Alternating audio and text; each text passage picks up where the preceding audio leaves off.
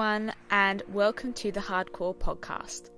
I'm your host, Romy Adair, and in this podcast, we get into the nitty gritty parts and experiences that are often had during the journey to become a professional dancer, chatting to dancers in training and professional from all around the world, creating one safe space that can be shared by many.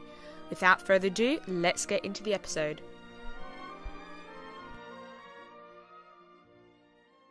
Hi, everyone, and welcome back to the Hard Corps Podcast. In today's episode, I'm joined with Miri Otten. Hi, Miri. Hi. How are you? I'm good. Thanks so much for having me. Good. No worries at all. It's lovely to have you on. Um, and yeah, let's just get straight on into the episode. So we'll start with a quick fire round just so the guests can get to know you a little better. Um, so how old are you? I'm 26 years old. 26. Okay. And what without we'll go into more detail of your training and everything and blah blah blah. But on a basis where did you train um in like ballet? Um and where did you then go on to dance? And any i know you went to pursue, pursue education um and then so where are you doing that basically yeah. yeah. So I trained in Germany mostly at uh, Gymnasium Essen-Werden, which is like a school um, in cooperation with Folkwang University. And then I also trained um, privately for a while and did lots of summer schools and master classes and all of that. Um, and then I danced um, mostly as a guest dancer with um, Aalto Ballet and um, some other companies that are quite small and do like local tours. Um, but mainly I'm a freelancer. And most recently, I work with Sergey Polunin's company, um, Polunin Ink. Mm-hmm. Exciting. Um, we'll get on to every everything. Sorry, and also uh, yeah. uh, education. Yes, I went to um, King's College London and Sciences Po Paris, and I did uh, geography and economics. Exciting. um, what is what point shoes did you wear or do you wear when you're dancing? I wear Grishko point shoes. Okay, Grishko. Mm-hmm. Yeah, the Grishko 2007. If you okay. want to be very specific. uh, I um, occasionally try other ones, but that's uh, been the one that has worked so far. Mm-hmm. Okay, it's interesting. I actually haven't don't think I've spoken to anyone who's um worn Grishkos actually, or at least re- for a while I haven't heard anyone wearing Grishkos. So yeah, they're not popular. Um, and I I dabble into Freeds, but the yeah, I don't know the Grishkos just work. Yeah.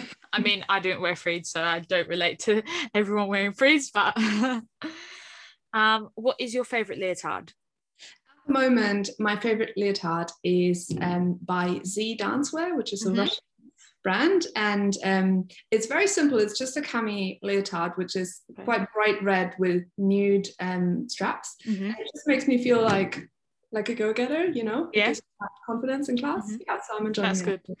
Yeah, I know. I know which leotard that is. I, I, know. yeah, I recommend it. yeah, no, all the Z dance stuff. Um, when you said that, I wasn't sure if you were going to say there's like one that's got a square neck and like it's, I think it's three quarter sleeved. Yeah, they also have those, and, and that's quite a popular style. Yeah, and uh, they they also have the ones with the different color straps. Yep. But to like, I'm a bit more basic than that. yeah, I don't know how I feel about two color straps. I feel like it will work for some people, but yeah, I agree with you. gonna throw me off in the periods. Yeah. um, and what is your favorite choreography that you've either learnt and have, have performed or learnt and haven't been able to perform? Yeah.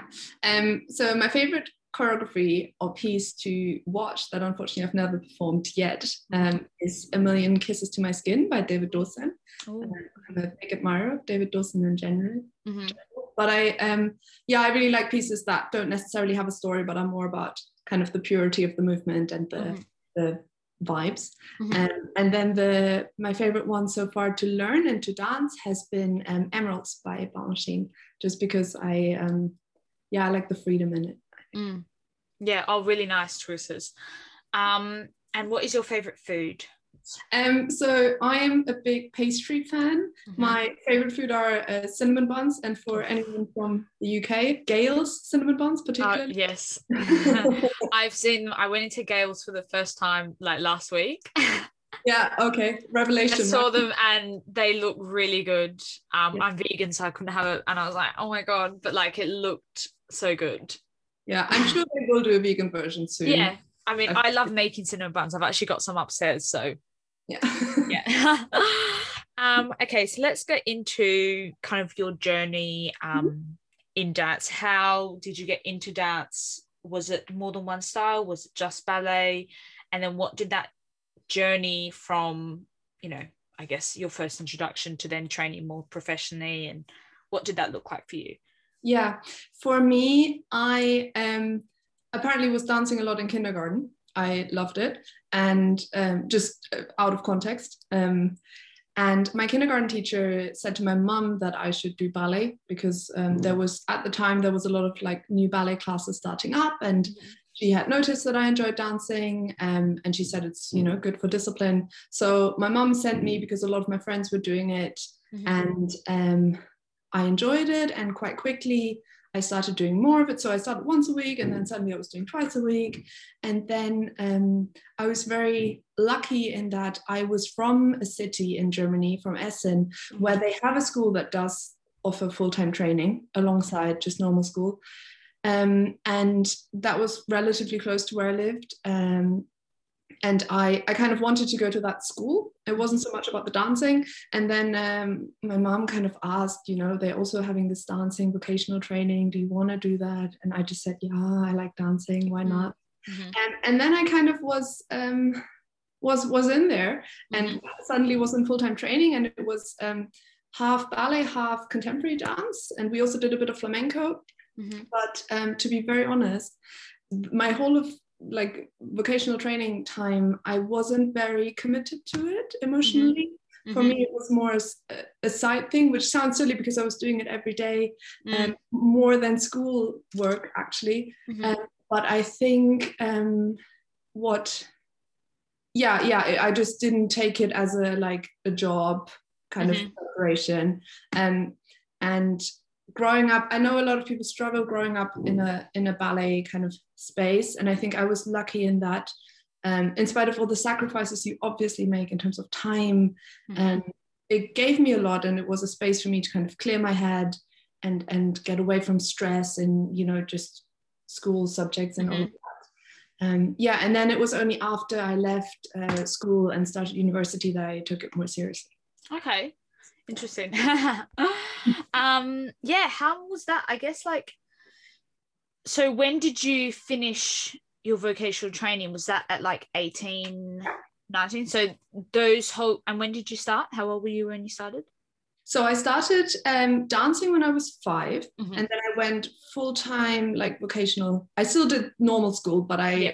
went uh, like more vocational when I was um, probably 11. Okay. Is that correct? Yeah, so secondary school. Um, Okay, yeah. yes. About yeah, it'd be about 11. Yeah. So for those from 11 to 18, Yeah.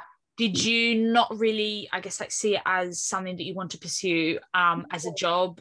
No, Yeah. I didn't. Um, I was very much enjoying school school as Yes. well. Um, and I think the unfortunate thing about ballet is that um, you are one of many, many, many other young women, girls wanting to do it, and you don't always get a lot of encouragement when it's not clear that you're going to be a star.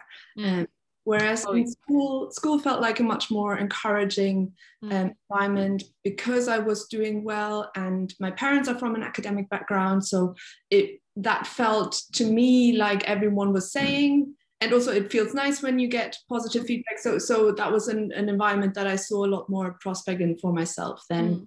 Dancing um Yeah, no, I actually think that's really interesting because I think I think that's true in the sense of getting I mean every environment, every school system, whatever, like that in that terms of ballet is going to be different. But I do agree with that unless the teachers or the faculty or the artistic director sees like star, not even just like core, but like principal soloist and they only i guess like pushed and then so many people like left aside and p- even people that could go on to dance professionally like they're more than capable of doing so just won't because they don't have that self-belief yeah and it wasn't that people were telling me oh you shouldn't do it Mm. or something like that but Mm.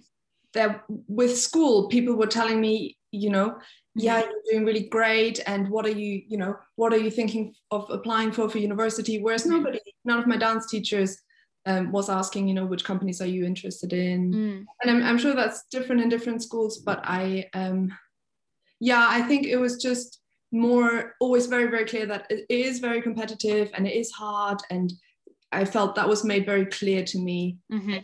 and everyone i think has a similar experience that you know growing up in ballet training we all know that um, Mm. it's not the most like yeah go for it follow your dreams Mm. environment yeah yeah no but i definitely well i don't know maybe it's like different for everyone but like when i think back to school when i was at school i do feel like it was more it was like more people were encouraged like if you think about like a class setting like at least you know say the top 10 of the class are encouraged to pursue Mm. this and go off to a good you know russell group uni.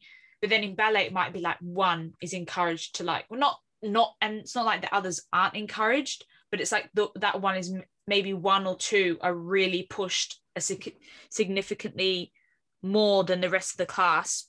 Very you know it's going to be different everywhere but that's something i experience. And then like if i look back and do compare it to my like education education prior like it's completely different the level of support but obviously you know ballet is very competitive and we know that like that's just it's weird but it's an interesting point actually because i that has made me like think i'm like oh yeah yeah uh, i know and i think you know that that affects people on both sides Mm. particularly people who are in between Yeah. Like i was at the time i think the feedback you receive from people around you in those different spaces Mm. um, you know affect the choices that you make. Yeah especially at that age when you don't even know yourself. So you are well some people know but like you do rely a lot on kind of validation from teachers and other people and it's hard to make that decision all on your own.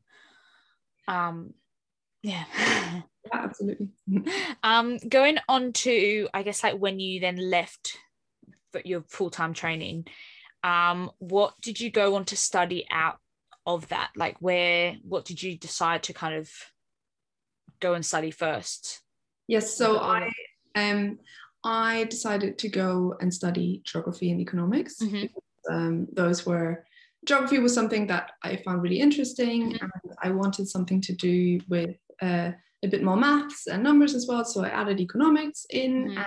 and um, I did that. So then I moved for that from uh, Germany to London because I Okay. wanted to go uh, to a good uni, and of course there are good unis in London. But Mhm. at the time I was very, you know, no, it has to be on the ranking table. Yes. Blah blah.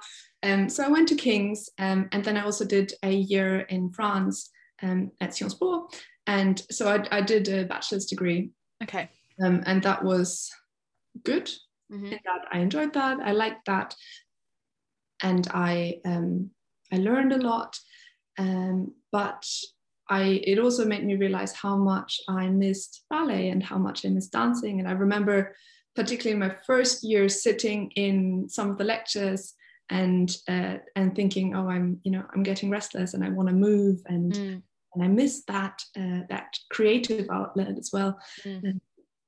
Yeah, so that that that's what happened next, and then um, I was kind of thinking about okay, do I go back to uh, dance? Do I stop my degree midway? Um, but I got uh, quite a serious back injury. And so I couldn't dance for, for a couple of years as well, um, which meant that then I, I finished uni. Um, uh, but once I finished, it kind of worked out well. My, my back got better. And then I had this sudden kind of new enthusiasm and urgency to dance that I Mm. didn't have at school that then um, helped me, I think, have that drive to um, go back into um, kind of professional level dancing. Mm.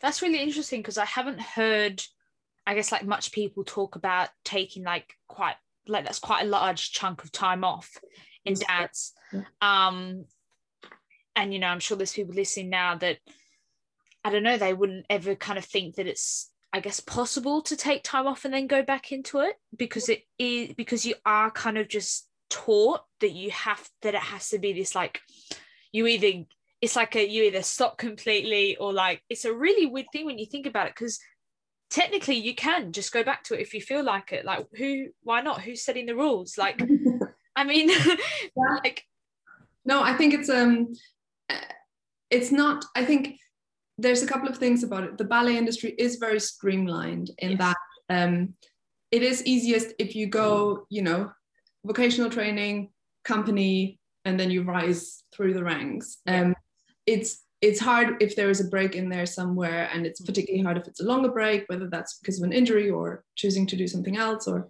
um, whatever the reason. So i would say going back is for me this this definitely wasn't the easiest journey. Mm-hmm. And i think um, if you want to have an easy time with ballet well, maybe, i mean maybe don't do it but yeah. um, don't do it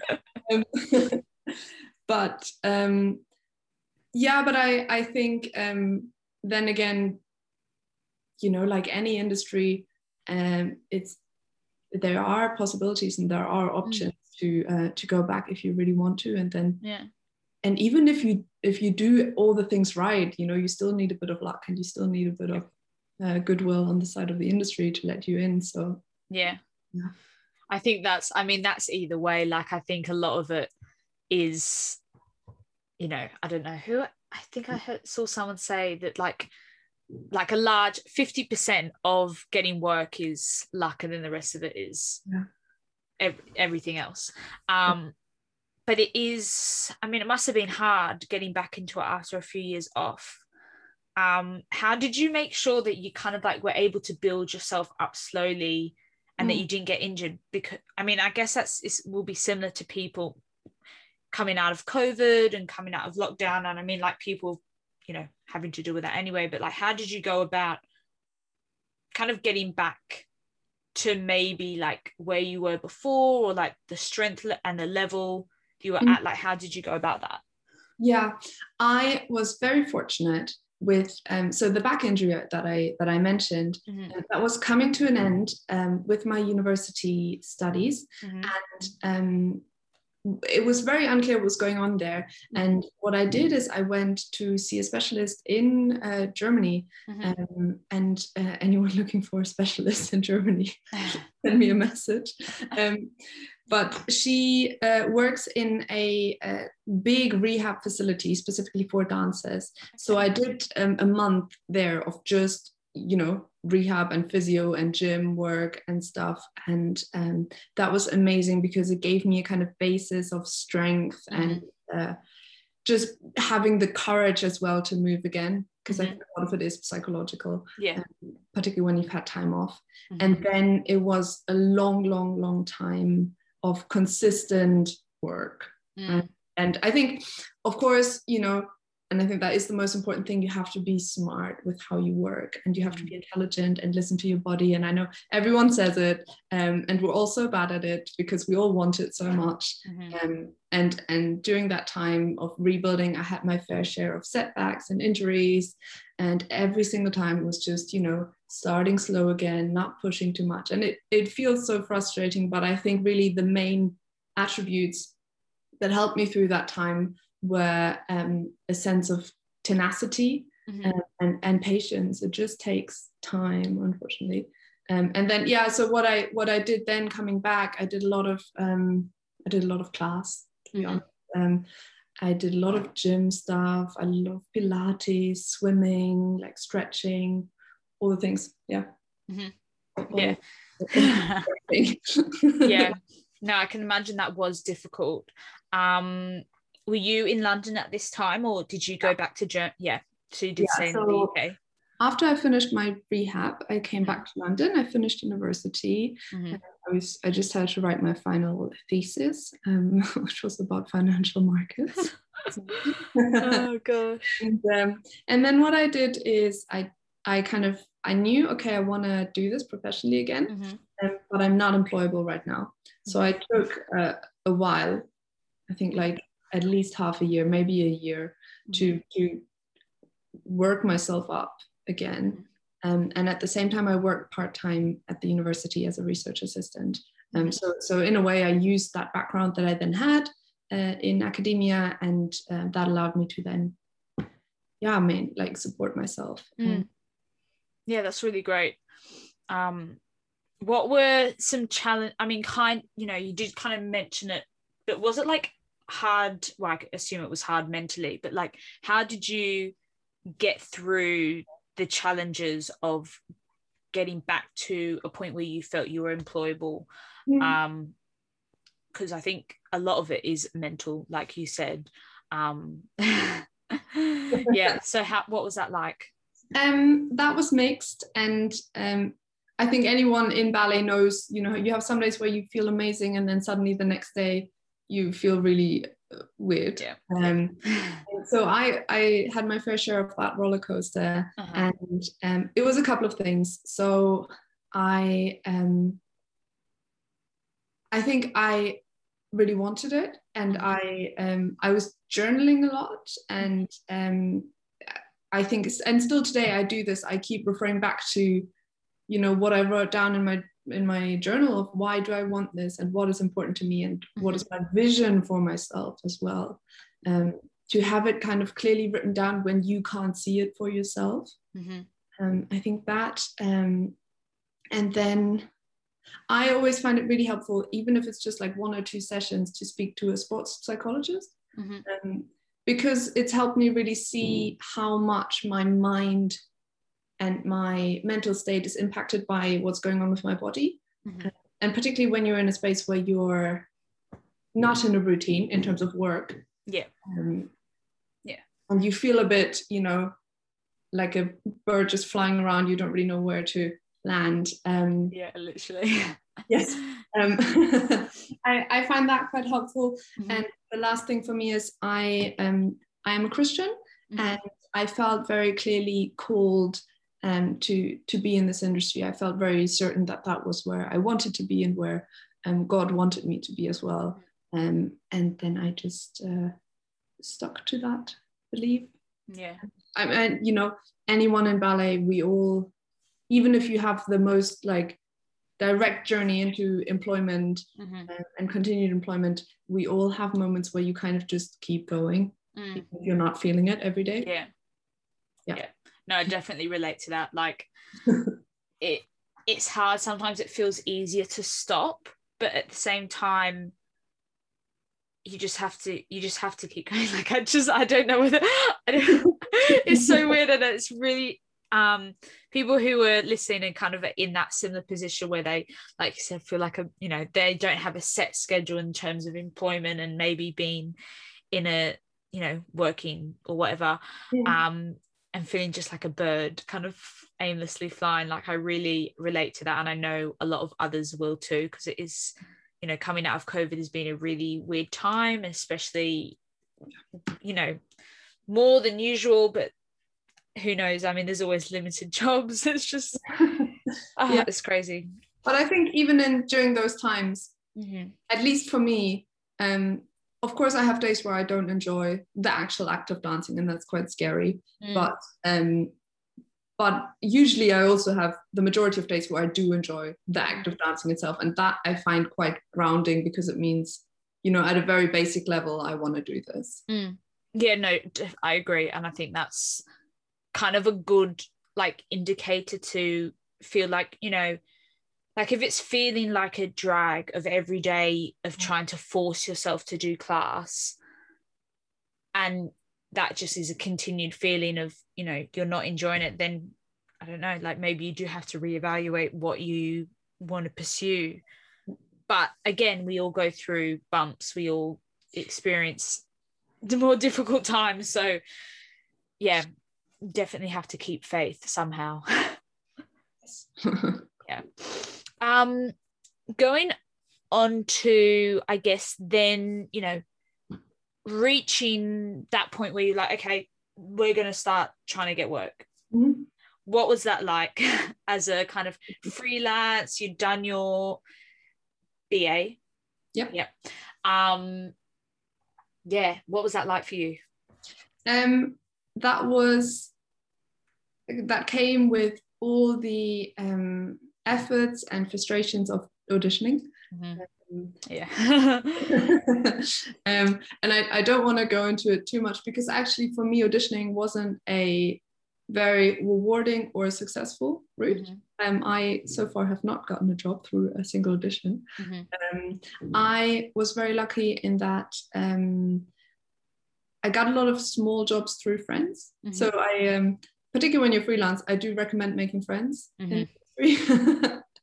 um, and then I um, I got a job. Uh, so my first kind of big freelance job was um, with uh, with Sergei Polunin, mm-hmm. and and that was because Johan Kobborg, the choreographer, uh, was at Pineapple, which is a open classes. Place in London, mm-hmm. um, taking class, and I was in the same class, and um, he asked me if I what I was doing and if I was free in August that year, and um, so so that's how I got my my first freelance job, and then from then on, I went to do that, and I met people there who either later um, got me other jobs. So I did a tour with a Russian company with someone I met there, mm-hmm. um, and then I did a show with Alina Cojocaru um, in London just before the pandemic because I met her on that uh, production. She was dancing Juliet. Mm-hmm. So a lot of my jobs then come from connections. Mm.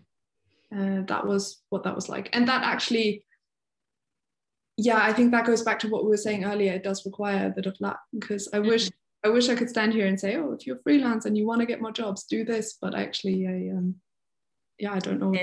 yeah, no, but it's interesting, and I appreciate your honesty, and I'm sure a lot of people will as well because I think there's kind of just a misconception that well i don't know but it's just like it does like i had a friend recently and she told me she like she'd got this job um of touring with like a company in the uk and she was like oh yeah like i got it because a friend um you know a friend was like are you free? We need someone sort of thing. Um and it's crazy because you think you know and this is what i always think it's like oh you know if you stop now like you you don't know what's going to happen. You don't know who's going to message you and be like hey like we need like you never know. And i think with freelancing that's a lot more common than people think is yes. like having connections. Mm. um it's like it is because why why hold an audition when you if you know people that can do the job like it makes more sense yeah absolutely and so for me what that what maybe what i would say helped me a lot was um i am quite serious about class yeah so that means even if i'm taking open class i do take that relatively seriously mm-hmm. and I make sure I'm there and I'm there consistently. And when I'm in there, I work and I, you know, I think sometimes if you're freelancer or even if you're in a company, you know, you can lose a bit of morale mm. and and just see it as a kind of space to do you, mm. which it mm. Um, but I also I so for example, I think had I been in that I mean, I don't know that, but but I I definitely think you know had I been in that class or on that job, um, not taking it very seriously, I don't know if I would have gotten so many opportunities. Mm.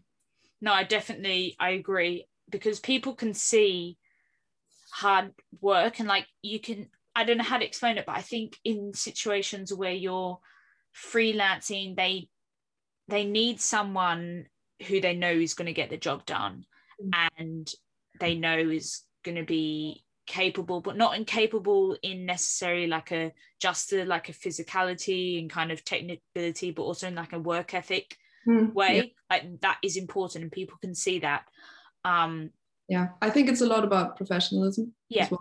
and um, because you know everyone can do pirouettes everyone can lift their leg nowadays mm. um in that we're all so replaceable mm. so i think people want to have someone who beyond that has kind of the qualities as a yeah as a professional as an mm. athlete and as a as a collaborator almost um, yeah. to be there and show up and be mm-hmm. reliable and um, take care of themselves in a way particularly yeah. if freelance you're a bit um, you know you're not so sheltered so you need to be someone who is yeah more um what's the right word autonomous mm.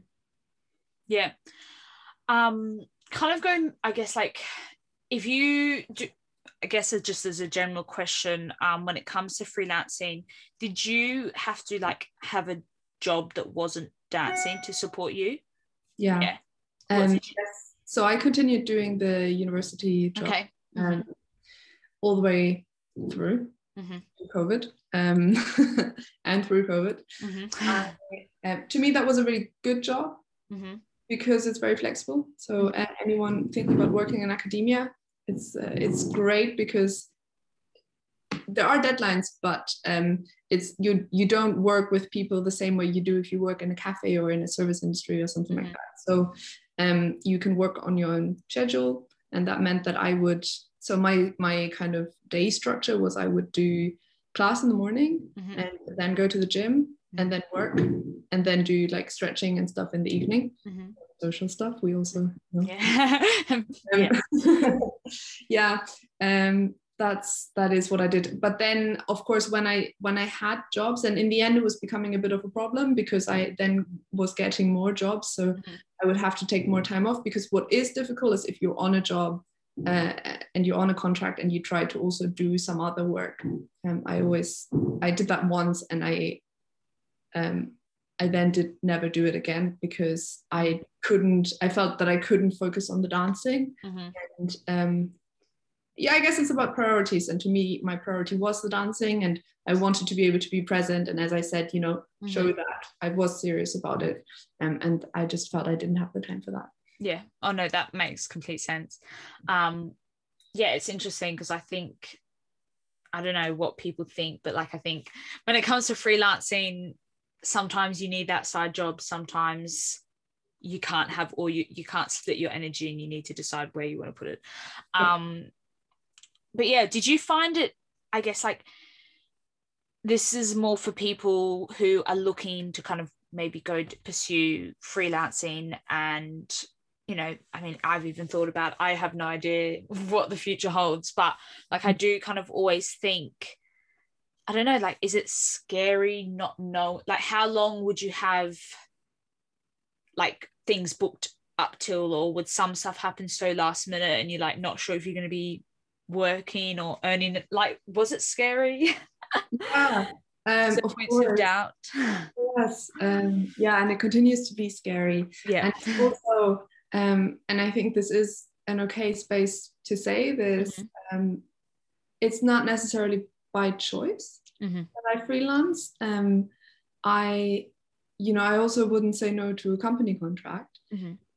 um, but but then again the really nice thing about freelancing is you get to do things you get to do not that you don't get to do exciting projects in a company but with freelancing i have gotten to do some some projects um, Mm. that have just been amazing Mm. that I wouldn't have gotten otherwise. And yeah, some of them have have come quite last minute. Uh, it's often, you know, I randomly get an Instagram message that is like, "Hey, are you free? You know, next month um, for three weeks?" Mm.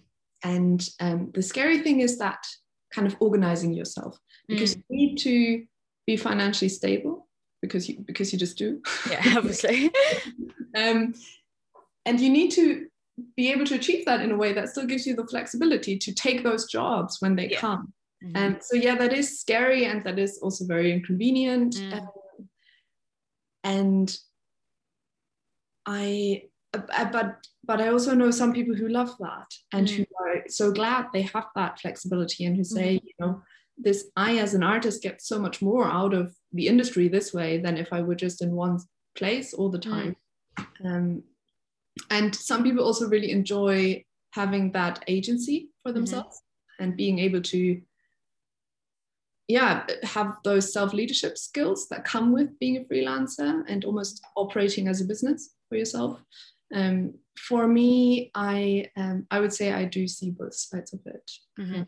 and i think if you're thinking about freelancing that mm, planning aspect and the uncertainty that comes with it is something that you should take quite seriously Mm.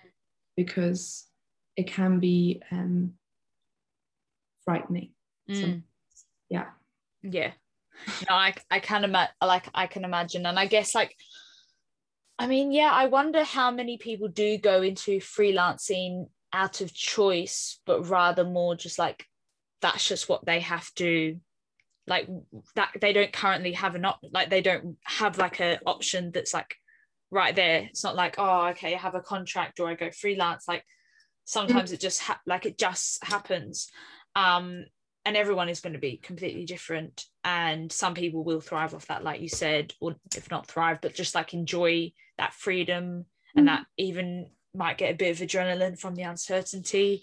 I don't know. I I, uh, I also know people who've been in uh, you know big companies and have left because they wanted to freelance because they say i you know i like being my own boss and deciding what projects i get to work on. And mm.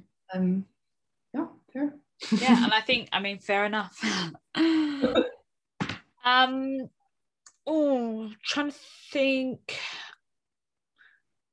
I think that's all of my questions. Kind of going on, I know you mentioned about the re the research project that you're doing at the moment um, about keeping ballet relevant for the modern audience. Could you speak a bit more about that? Because I'm intrigued and I think it's a very relevant topic. yeah. Um, so I have throughout COVID one of my ways of, and actually, I've recently discovered this for myself. Mm-hmm. Um, I think I am a freelancer, but you know, we're all artists. Mm. Um, and through COVID, we've all struggled. And um, something that I really discovered for myself is actually changing my mindset and thinking more about creating opportunities for myself. Mm-hmm. Um, and one way for me to do that was I looked a lot into funding for dance related um, projects. Mm-hmm. One of the projects that I applied for and that I got funding for was a research project um, from the German state of North Rhine-Westphalia's Office of Culture. Mm-hmm. So that's where I'm from. And um, they enable dancers to do uh, an artistic research for two months, mm-hmm. roughly, sometimes longer, sometimes less um, from Germany, but also from abroad. Mm-hmm. Um, and the project that I'm doing, which I am doing at the moment, is called mm-hmm. um, Classical Tradition, Modern Society. And it's about how do those two come together. So, how, you know, obviously the classical tradition in itself is, is an evolving thing mm-hmm. and, um, and, and quite fluid.